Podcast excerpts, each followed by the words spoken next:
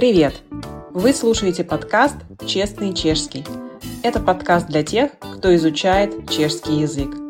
Здесь польза, мотивация и лингвистические открытия. Сегодня с вами Ксения Кава, я директор онлайн-школы чешского языка Krokos School, психолингвист и языковой коуч. Хочу с вами сегодня обсудить такую важную тему, психологическую тему, как сопротивление в изучении языка. Когда меня спрашивают, что самое сложное в изучении иностранного языка, я не могу выделить что-то одно, но сопротивление точно было бы в этом списке и на одном из первых мест.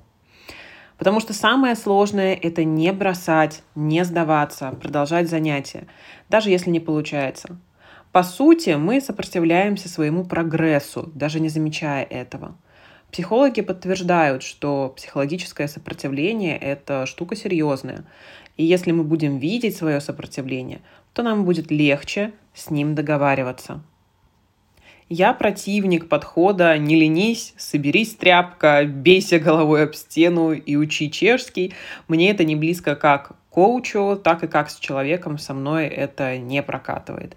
Если я себя принуждаю что-то делать, то рано или поздно случится полный откат или вообще отказ от какой-либо деятельности, ну или еще хуже, начнет проявляться психосоматика.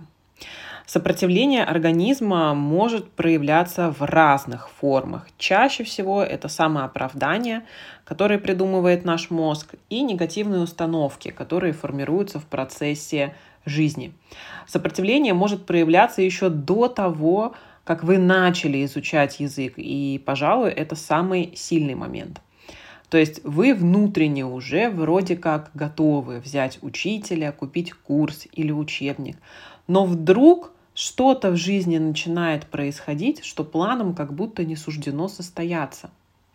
Вы забыли, например, когда заканчивается время приема заявок на курсы, или вдруг заболели, или что-то как будто мешает вашим планам, то есть как будто это зависит не от вас. Но за этим всем может стоять сопротивление. Если это повторяется неоднократно, можно себя спросить, почему я так боюсь начать учить язык? Действительно ли я хочу его учить? В работе с сопротивлением очень важна честность с собой. Действительно ли мы хотим? Часто это не наши желания, часто это чужие ожидания, которые мы перетягиваем на себя. Часто так бывает, что сразу после переезда в Чехию надо срочно идти на курсы, и изучать чешский, либо есть такая популярная установка: языком нужно владеть в совершенстве и говорить на нем свободно. Как будто это нужно кому-то, но не нам. Очень часто, когда я задаю этот вопрос клиентам на коучинге, в ответ я получаю ступор. Люди прям зависают. И это означает, что эта мысль им не принадлежит. Скорее всего, она навязана обществом извне. Возможно, вам не нравится выбранный способ – учитель, учебник, подход к изучению языка. Проверяйте это вниманием и концентрацией. Все ли вас устраивает? Здесь хочу сделать еще такую отметку, что не все методы, которые существуют, подходят каждому человеку. Каждый из нас с вами уникален и индивидуален, и, соответственно, методы изучения для каждого из нас – будут также уникальны и индивидуальны. Также возможно, что мы просто искренне не хотим. И важно это отследить и договориться с собой, найти какой-то компромисс.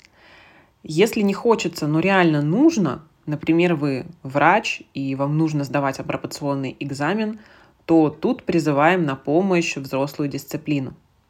Если вы заметили, что вас не пускают обстоятельства изучать чешский, протестируйте себя. Возможно, вы так устали, что у вас просто нет сил, и организм отказывается выполнять ваши поручения и приказы. Может быть, есть смысл просто отдохнуть и набраться сил. Как же еще может проявляться сопротивление?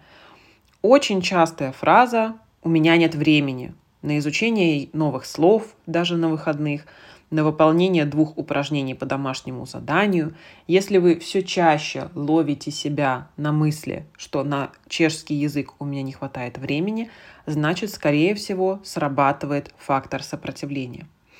Еще одна частая фраза «я ничего не понимаю». Это сложно, я никогда не смогу выучить чешский.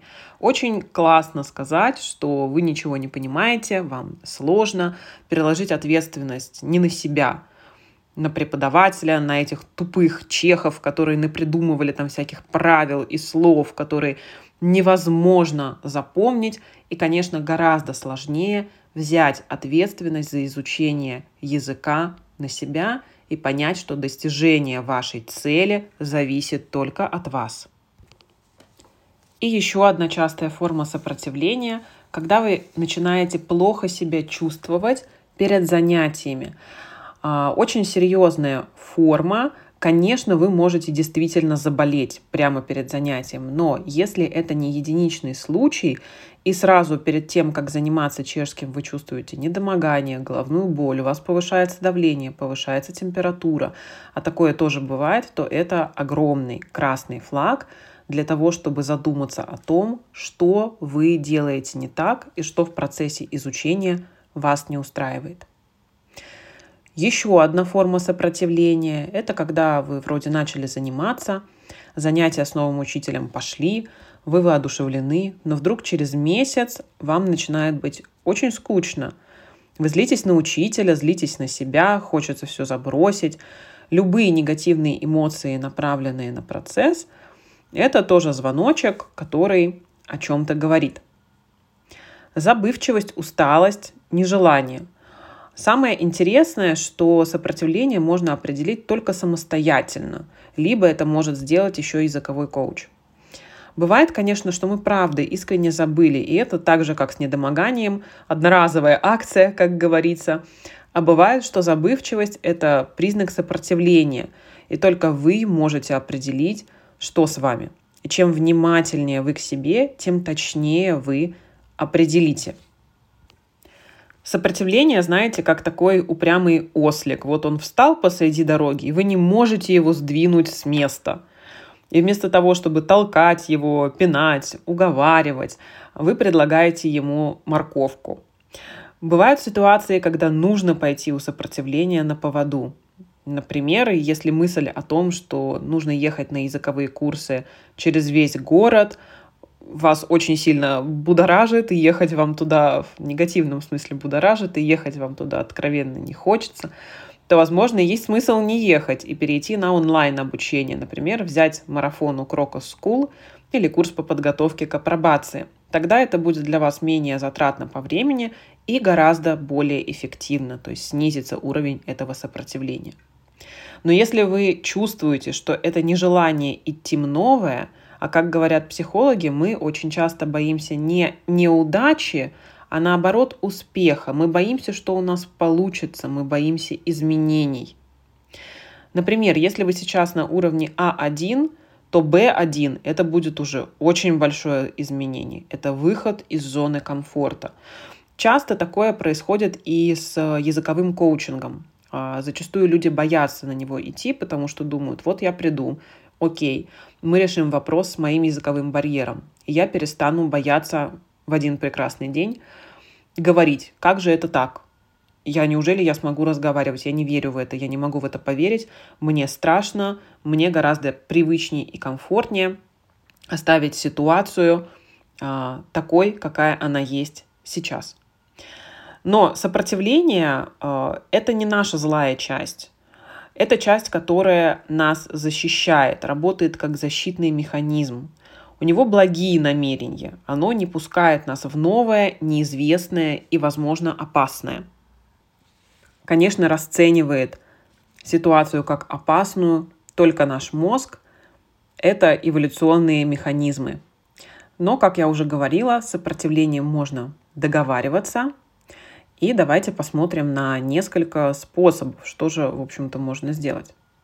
Иногда можно уступать сопротивлению, зная, что на следующий день мы сделаем то, что мы запланировали. Очень эффективный способ – это снизить планку притязаний. Часто сопротивление тем выше, чем выше поставленная планка. Например, если мы поставили себе цель за полгода с нуля подготовиться к экзамену на бэ один или бэ два, или издать его с первой попытки, эта цель довольно непосильная, огромная, и сопротивление здесь будет соответствующее. Если мы раздробим нашу цель на маленькие кусочки, то сопротивление тоже будет снижаться. Проведите ревизию, если ваша цель достижима и реалистична. Я об этом говорю постоянно на коучинге, и даже если посмотреть на любые мотивационные курсы, то там тоже об этом говорят, и сфера языка не исключение. Оцените свои силы адекватно. Для этого можно обратиться к специалисту, к преподавателю или к языковому коучу. Последний определит ваш стартовый уровень языка, поможет разобраться с целью и поможет определить, сколько времени вам понадобится для ее достижения. Ко мне часто приходят люди очень ответственные, мотивированные, перфекционисты, которым свойственно планку завышать, и я это знаю по себе. Но как только она подснизится, поверьте, станет попроще. Конечно, важно и нужно с собой разговаривать. Вообще в изучении языка очень много психологических аспектов. Язык — это не только про лексику, грамматику и произношение. Это не главное на самом деле. Это грамматика, лексика — это всего лишь инструмент. Язык — это про коммуникацию и про общение. А там, где общение с другими людьми, там, конечно, очень много психологии. Можно договариваться, мотивируя себя какой-то наградой. Что вы себе пообещаете, если выполните сейчас домашнее задание? Также можно заменять слова в своей голове, и это очень полезная техника, одна из техник работы с негативными убеждениями. Можно заменять слова в своей голове с «мне надо хорошо говорить на чешском» на, например, «для меня важно сдать апробацию, чтобы работать врачом», или «мне важно достичь уровня бэ один, чтобы найти работу получше, я этого правда хочу». То есть почувствуйте разницу. «Надо» — это про принуждение, а «важно» — это уже про ценность. Если овладеть языком на желаемом уровне — это ценность, то работать с ним будет гораздо легче. Вам будет легче выполнять задания, договориться с учителем, купить курс. Очень много всего запаковано в тему сопротивления и мотивации, но я здесь за бережность. Чем бережнее вы к себе в процессе изучения языка, тем процесс будет эффективнее.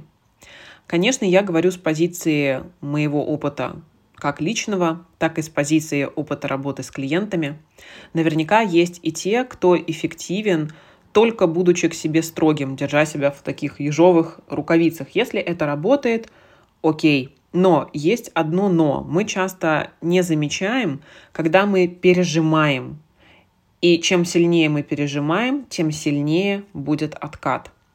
Чем бережнее мы к себе, чем реалистичнее наша цель, тем мягче будут откаты. А они все равно будут. И это нормально. Так работает мотивация. Здесь без падений не бывает.